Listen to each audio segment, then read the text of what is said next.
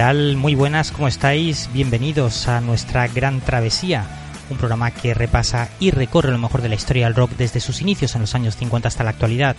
Como siempre, Jesús Jiménez quien nos habla y que nos va a acompañar hoy con el cuarto programa de la lista de los mil mejores discos de la historia del rock.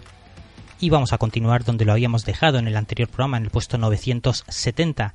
Ahí tenemos al artista francés Jean-Michel Jarre, Oxygen, su disco de 1976 hay que decir que Jean-Michel Jarre, eh, hijo del compositor de cine Maurice Jarre, uno de los verdaderos pioneros de la música electrónica.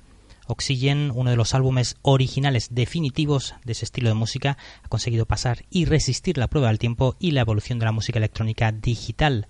Con un estilo compositivo y su sentido del ritmo fueron seguramente sus, sus puntos fuertes en 1976, aunque hay que decir que su popularidad fue aumentando exponencialmente a lo largo de los años, sobre todo en los años 80, donde lograría tocar en el aniversario de la Revolución Francesa ante casi dos millones de personas en los festejos del 14 de julio, entrando en el libro de los récord Guinness. Hay que decir que luego le costó mucho igualar esa cima creativa de un disco como Oxygen, Parece ser que el disco lo grabaría en un estudio de grabación casero y que él mismo tuvo que guardarse durante un tiempo su obra hasta que consiguió eh, un contrato discográfico con un pequeño sello independiente francés llamado Disques Motors para bueno para el que sería ya su tercer disco Oxygen.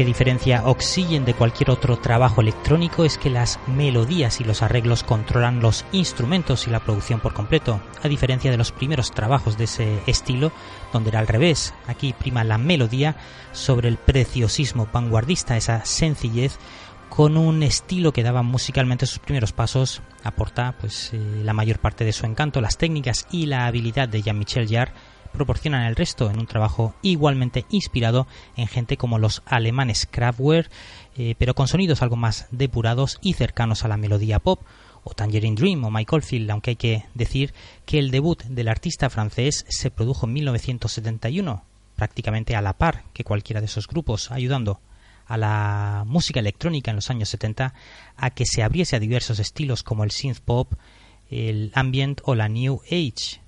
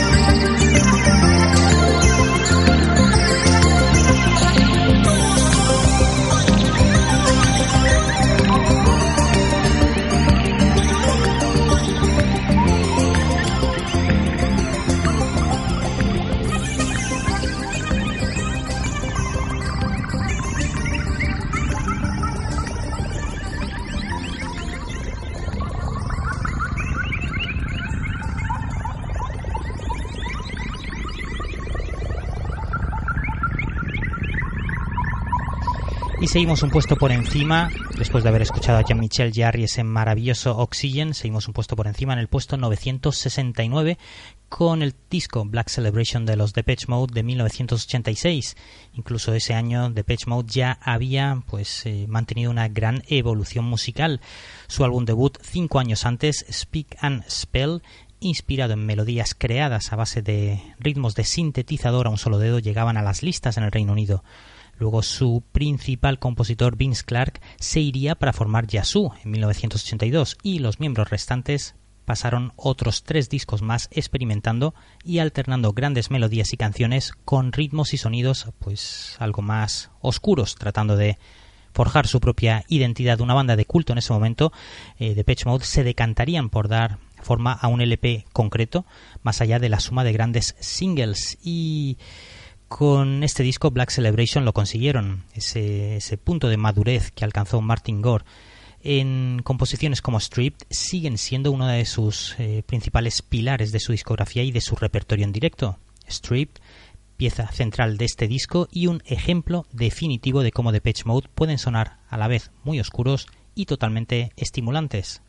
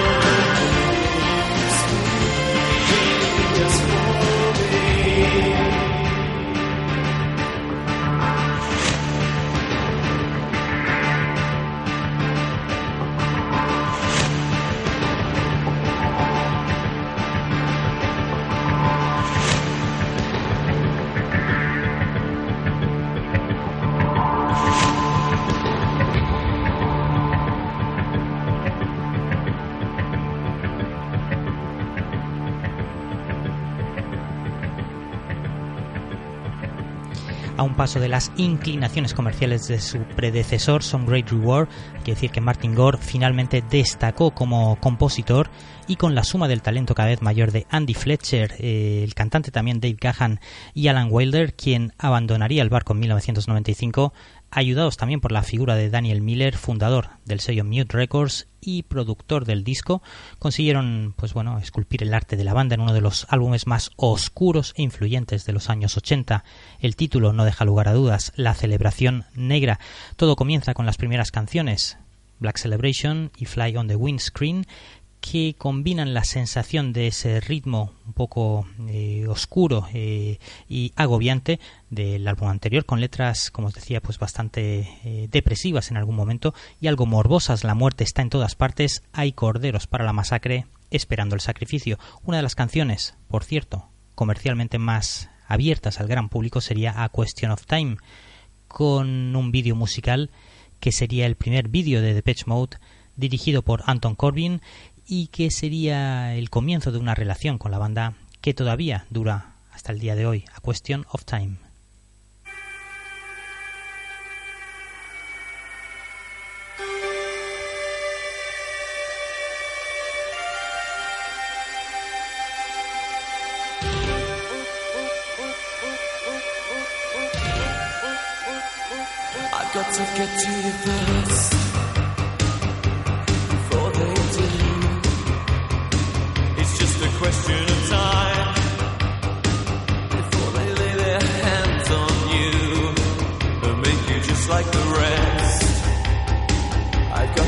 to you first. It's just a question of time.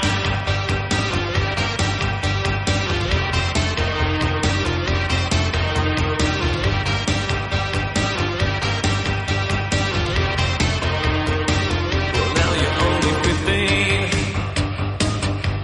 and you look good. I'll take you under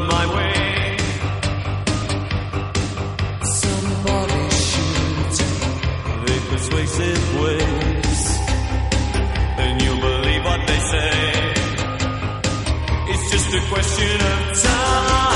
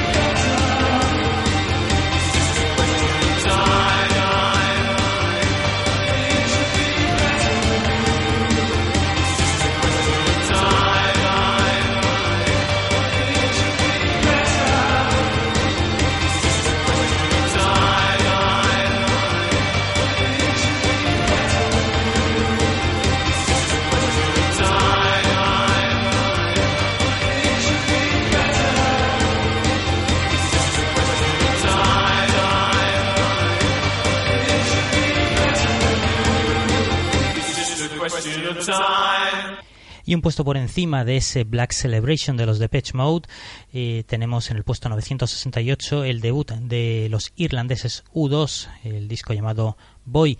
Desde el principio, U2 tenían eh, ya un gran mensaje, cada canción en su álbum. Eh, suena pues grande y ambiciosa con esas guitarras procesadas alrededor de la voz pues apasionada e imprecisa de Bono fue una combinación inspirada de grandes ritmos de, estadio rock y sonidos cercanos al post-punk de finales de los años 70. Seguramente sin, sin el eco de la guitarra de The Edge, U2 habrían sonado pues como una banda más tradicional del rock de estadio, ya que la sección rítmica de Larry Mullen Jr. y Adam Clayton, así como sobre todo la voz de Bono, pues bueno, tratan cada canción como si se tratara de un himno, por supuesto. Ese es el encanto de, Boy. Todas sus emociones están a flor de piel, mostradas con una eh, autoestima optimista y juvenil dignas de elogio, pero la guitarra inusual y distintiva le da a todo el disco una tensión inesperada que lo convierte en un debut muy reseñable. Desde luego, Boy de U2, las canciones pueden pecar ocasionalmente de cierta debilidad. I Will Follow sería su primer single inspirada en las sensaciones que experimentó Bono tras el fallecimiento de su madre cuando él tenía 14 años. Hay que recordar que el grupo, que por cierto se ha mantenido con los mismos cuatro integrantes desde su nacimiento, algo absolutamente insólito e inusual en el mundo del rock, apenas contaban con en ese momento pues con 18 19 años cuando grabaron su debut en verano de 1980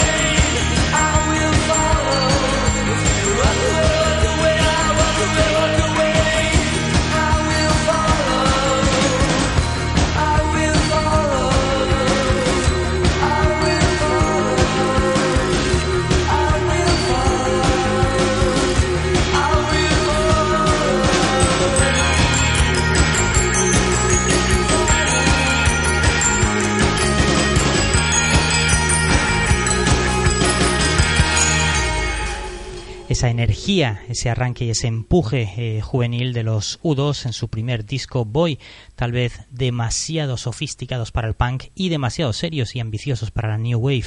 A U2 les costó encontrar su camino en ese momento, un camino firme hacia el éxito. Este no llegaría hasta su disco War de 1983 con singles como Sunday Bloody Sunday o New Year's Day aunque su explosión mundial llegaría en 1987 con The Joshua Tree.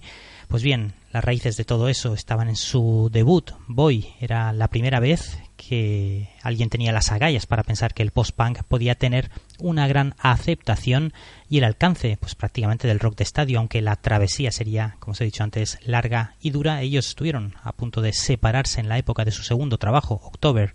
Este tema que vais a escuchar aquí en la gran travesía de su disco Boy se llama Out of Control.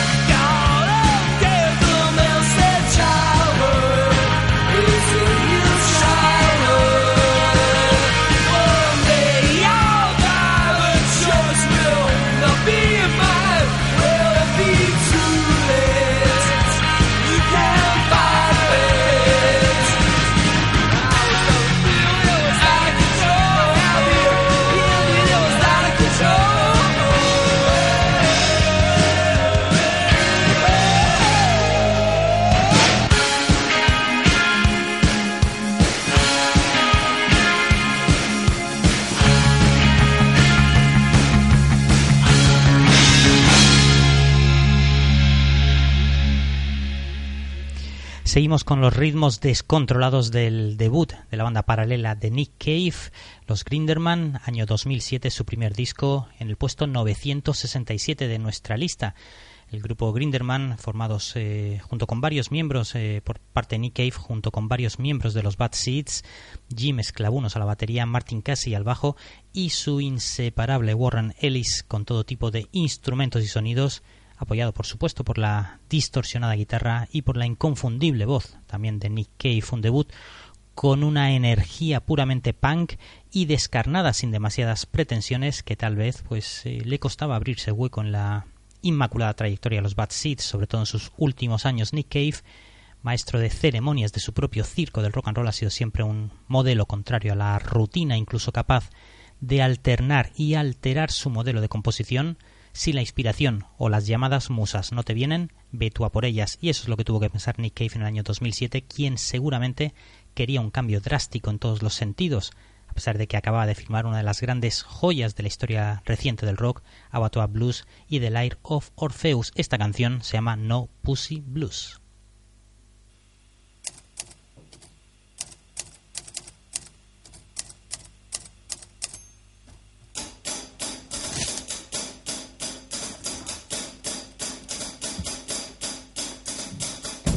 Face is finished. My body's gone, and I can't help but think, standing up here in all this applause and gazing down at all the young and beautiful with their questioning eyes, that I must, above all things, oh, love myself.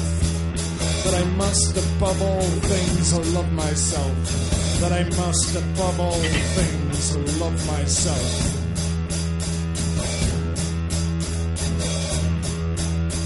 I saw a girl in the crowd. I ran over, I shouted out. I asked her if I could take her out, but she said that she didn't want to.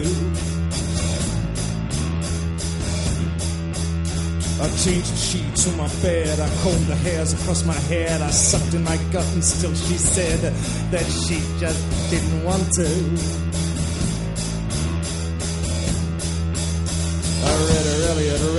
Yeats. I tried best to stay up late. I fixed the hinges on her gate, but still she just never wanted to.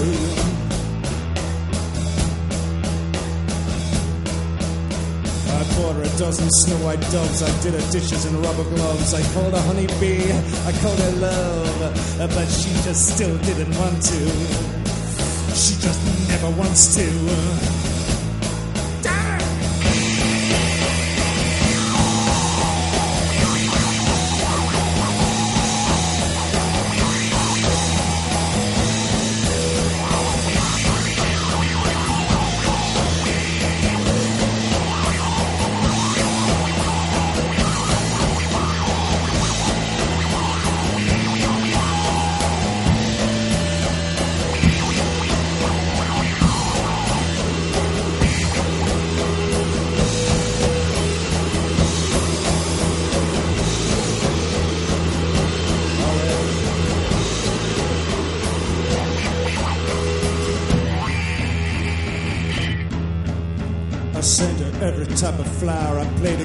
By the hour. I patted her revolting little chihuahua, but still she just didn't want to.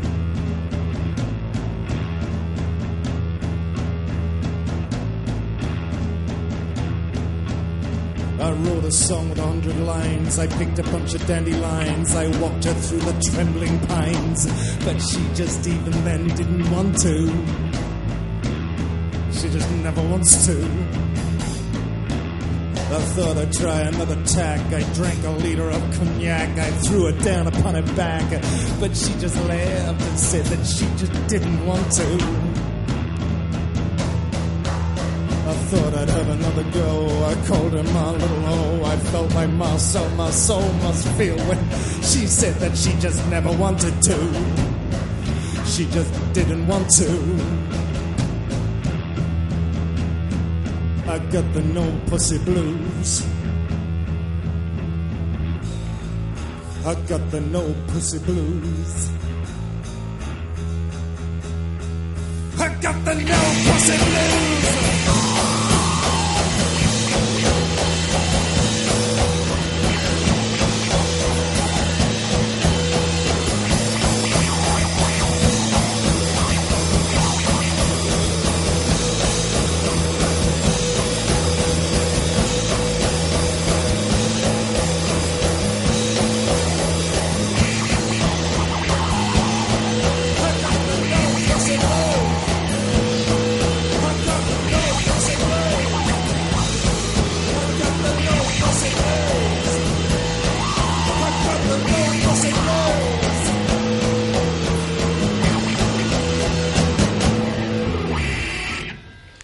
Decisión considerada de Nick Cave de dejar a un lado todas esas reglas y hacer una especie de movimiento lateral hacia el reino de la distorsión estilo Stooges sin limar todas las aristas de sus composiciones sonando absolutamente directo, frenético y espontáneo al margen de sus composiciones más habituales, muchas de ellas que tomaban como base las melodías del piano. Un disco eh, algo incómodo, áspero, pero realmente estimulante, el debut de Grinderman. Este tema se llama Honey Bee.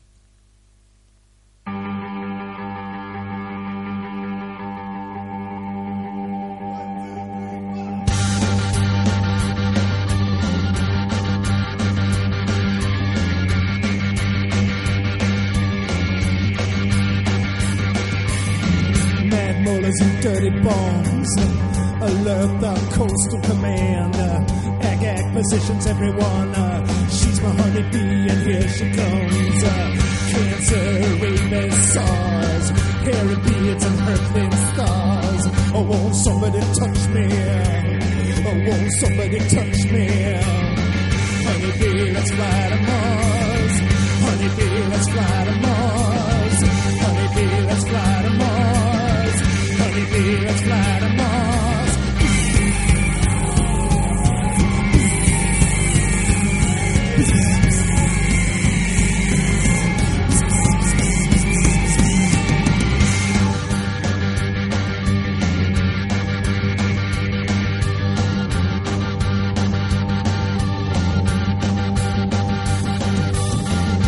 There's a kid laying on the lawn. Uh, his neighbor's on the telephone. Uh, the dispatcher asks what's going on. Uh, Please, sir, what's going on? The kid is laying on the lawn.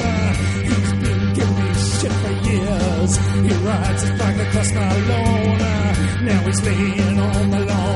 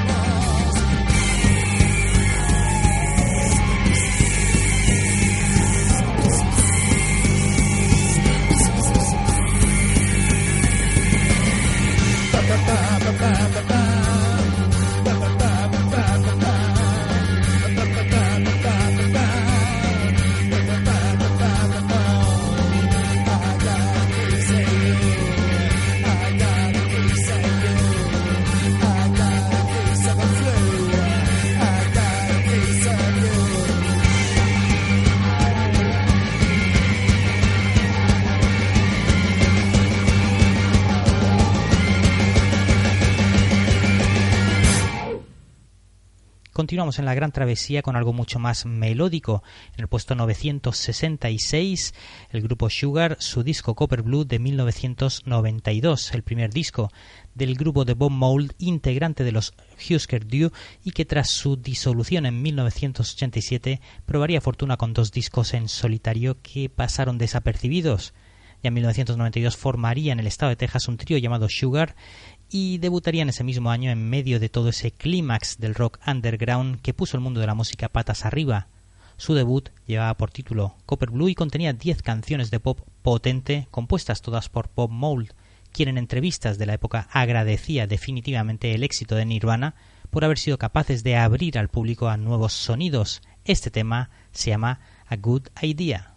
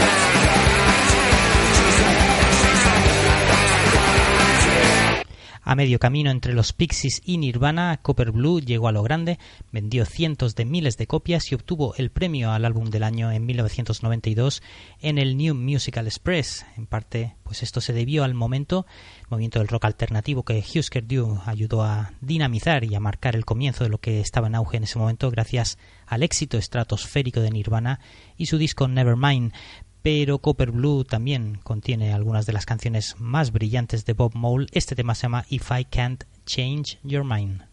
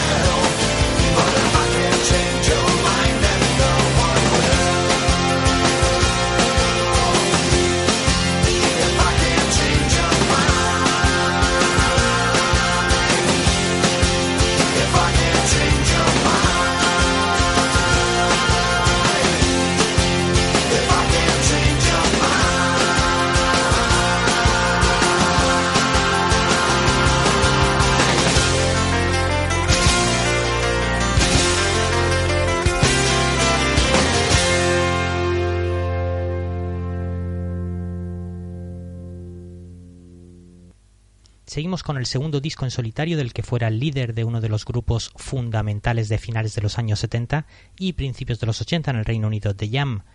Y tras la disolución también de los Style Council, Paul Weller, eh, su disco Wildwood, llegaría al puesto número 2 en las listas británicas con las aportaciones especiales también de varios de sus antiguos compañeros eh, en Style Council y un alumno aventajado como Steve Craddock, guitarrista de unos novatos por aquel entonces Ocean Color Scene con un fuerte deje por el soul rock de finales de los años 60. Este disco, eh, Wildwood, de Paul Weller, del año 93, está en el puesto 965 de nuestra lista y también eh, hay que decir que bueno pues eh, la canción que os vamos a poner ahora mismo el tema llamado Sunflower una canción supuestamente veraniega teñida de negro por la pérdida de un ser querido hay que decir que el revival por la década de los años 60 y el nacimiento también del, del Britpop con la explosión de Blur y Oasis desde luego le deben muchísimo a Paul Weller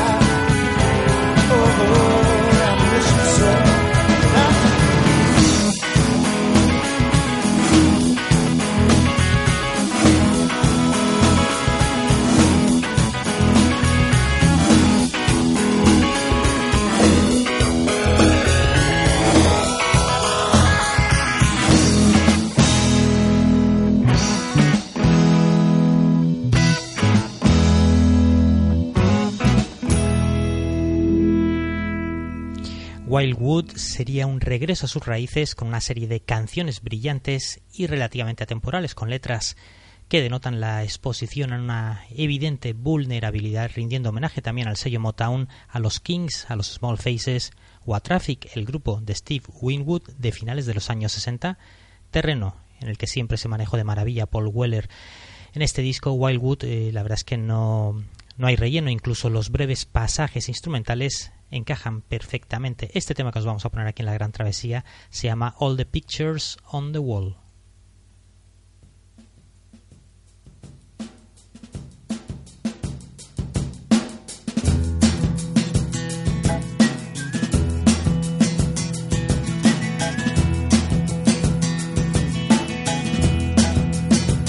All the pictures on the wall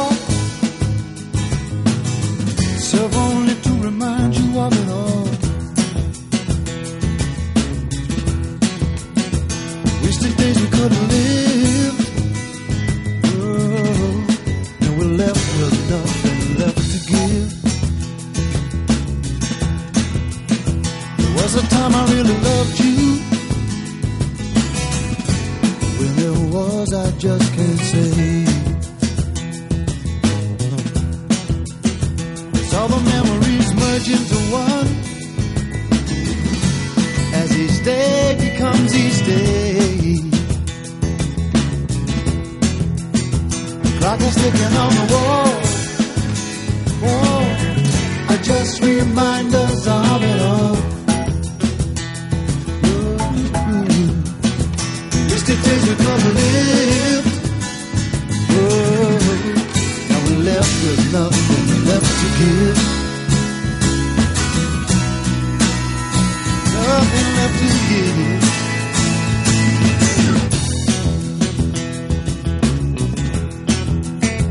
Used to meet each other's eyes, and that's all we'd have to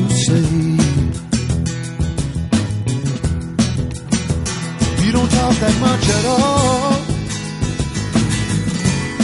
the hour I seem to stray.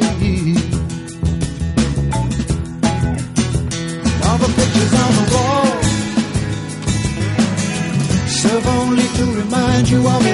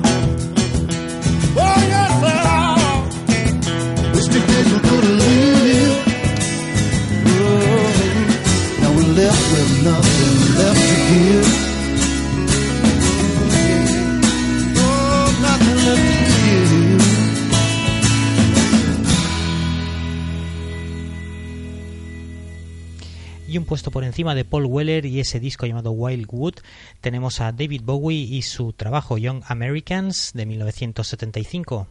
Está en el puesto 964 tras el disco Diamond Dogs en el que daba por finiquitada su etapa glam. David Bowie pues volvía a sorprendernos con un trabajo bastante alejado de todo lo que había hecho hasta ese momento, casi 10 años que habían dado para mucho pop, eh, rock, folk, glam. Aquí, pues bueno, decide acercarse a sonidos más soul vía Filadelfia, gracias también al incondicional apoyo de su productor habitual Tony Visconti, que también le apoyó en un momento muy complicado para el cantante. Esta es la canción que da nombre a ese estupendo trabajo también de David Bowie, Young Americans.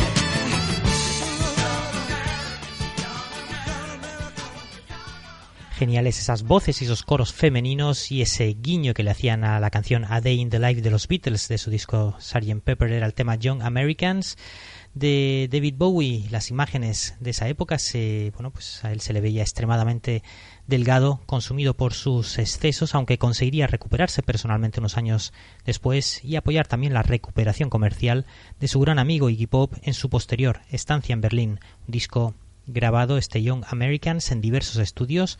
Uno de ellos sería los Electric Studios de Nueva York, creados por Jimi Hendrix y donde se acercó también John Lennon para colaborar con el Duque Blanco en este Fame, canción que llegó a lo más alto de las listas en Estados Unidos. Su primer número uno allí, por cierto. Vamos con ese Fame.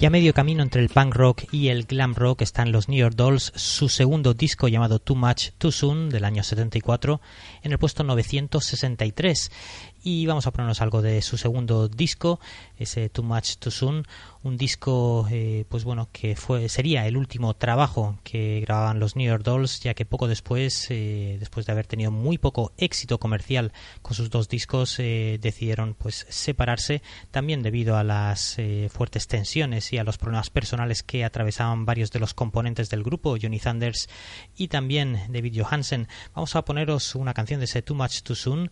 Este tema se llama Who Are the Mystery Girls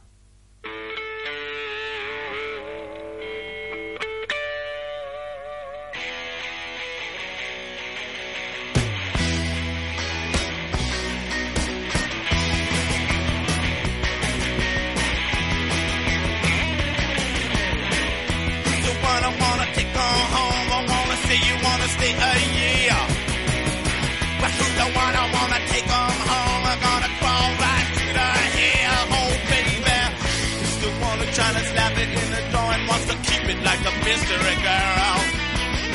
But who's the one who wanna kick it on the floor and trying to treat it like a scatter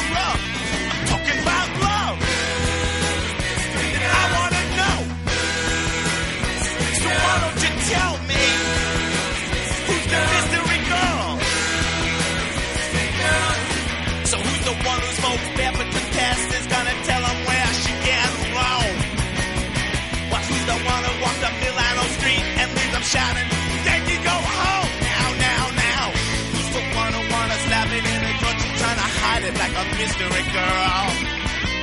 And who's the one who wants to kick it on the floor and trying to treat it like a scat of love? I'm talking about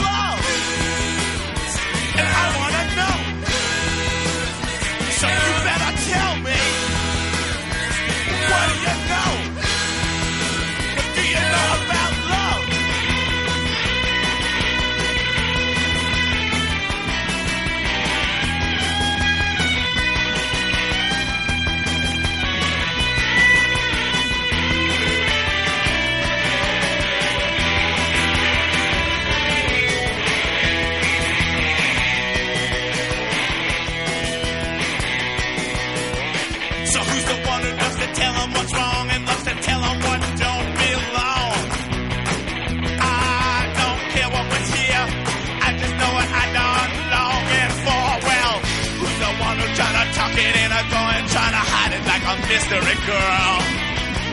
And who's the one who wanna kick it on the floor and try to beat it like a scatter rug? I'm talking about love. And I gotta know. So why don't you tell me?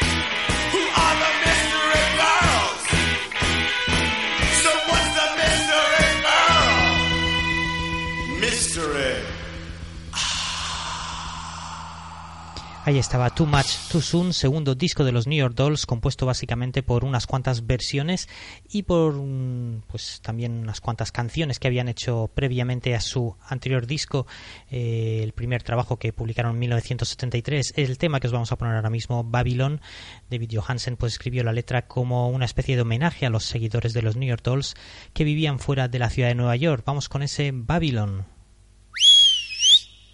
Come on, boys!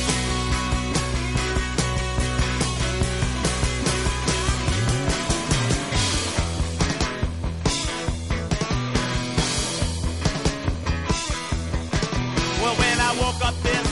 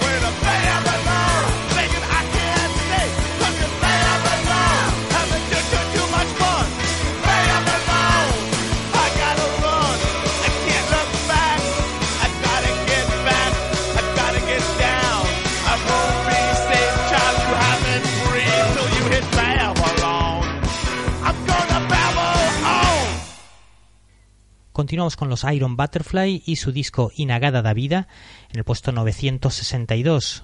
Un disco publicado en el año 68, precursores del hard rock, del heavy metal y del rock progresivo, Iron Butterfly se formarían en San Diego dos años antes, en mitad del flower power del nacimiento del movimiento hippie, que poco a poco se extendería por todo Estados Unidos y posteriormente pues por todo el mundo. Ellos le dieron pues un enfoque eh, muy distinto a su música y junto con Steppenwolf o Blue Cheer pueden ser de, de esos grupos pioneros que no han alcanzado tanta fama como los Led Zeppelin, Deep Purple o Black Sabbath, pero sí que desde luego fueron eh, muy influyentes. De hecho, su primer disco se llama Heavy, publicado también a principios de 1968, y este segundo trabajo, Inagada da Vida, llegaría a vender con el paso de los años más de 4 millones de copias solo en Estados Unidos. Este tema que os vamos a poner aquí en la Gran Travesía se llama Flowers and Beds.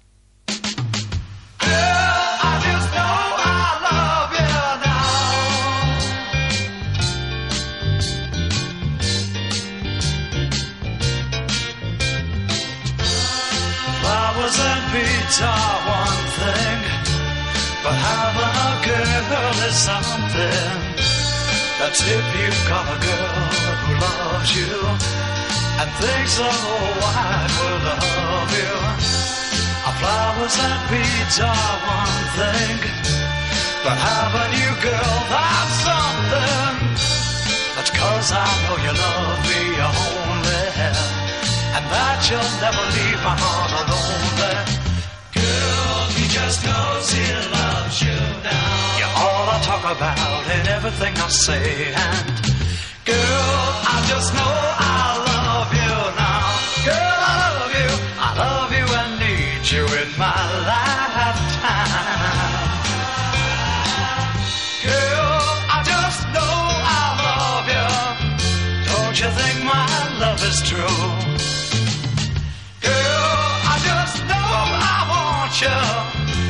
Don't you think my love is true? Flowers and beads are one thing, but having a girl is something. That's if you got a girl who loves you and thinks the whole wide world of you. Flowers and beads are one thing, but having you, girl, that's something. That's cause I know you love me and that you'll never leave my heart alone there. Girl, he just knows he loves you now. You're all I talk about in everything I say, and girl, I just know I love you now. Girl, I love you, I love you and need you in my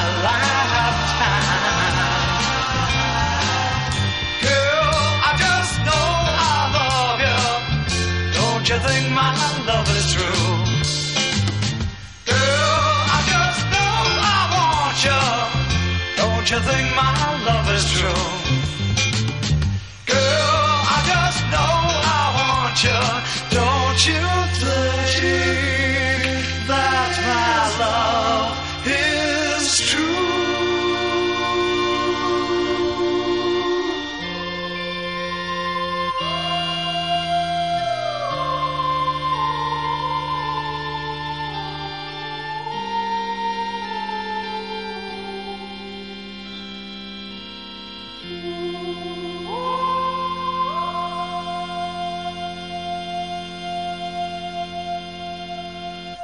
el disco Inagada da Vida de los Iron Butterfly, eh, un disco llamado así por una borrachera de uno de sus integrantes que parece ser que en vez de pronunciar In the Garden of Eden, en el jardín del Edén, le salió esta expresión Inagada da Vida. Me encanta esa, esa coña que le hacen en Los Simpson en el episodio en el que Bar le vende su alma a Milhouse, en el que engañan al reverendo Lovejoy cambiando la partitura de la canción eh, para interpretar ahí en la iglesia y encasquetándoles la versión completa de 17 minutos de este tema en el que se ve como la, anciana que toca, que toca el órgano de la iglesia termina desmayándose por el agotamiento de tener que interpretar la canción completa.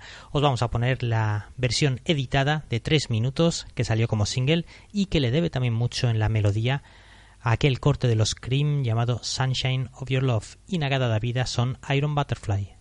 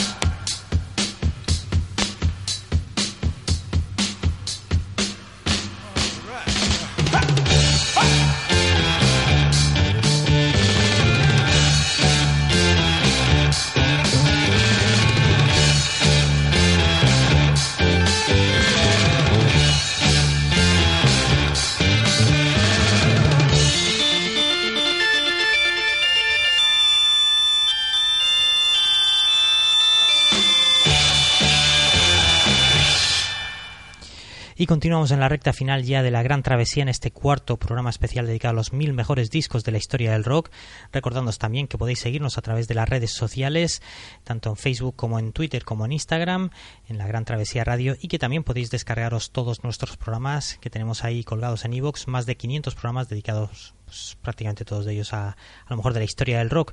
Vamos con el puesto 961, el grupo Rush, eh, su disco llamado 2112, publicado en el año 76, el lanzamiento anterior de los canadienses eh, Rush, el disco Caris Steel.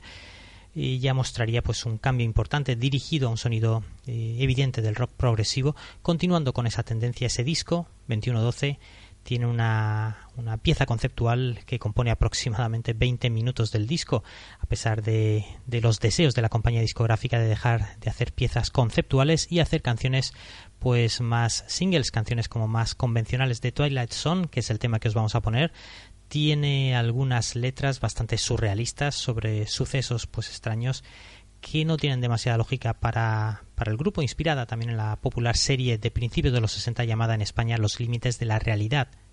Vamos a poneros ese tema llamado The Twilight Zone del grupo Rush de su disco 2112.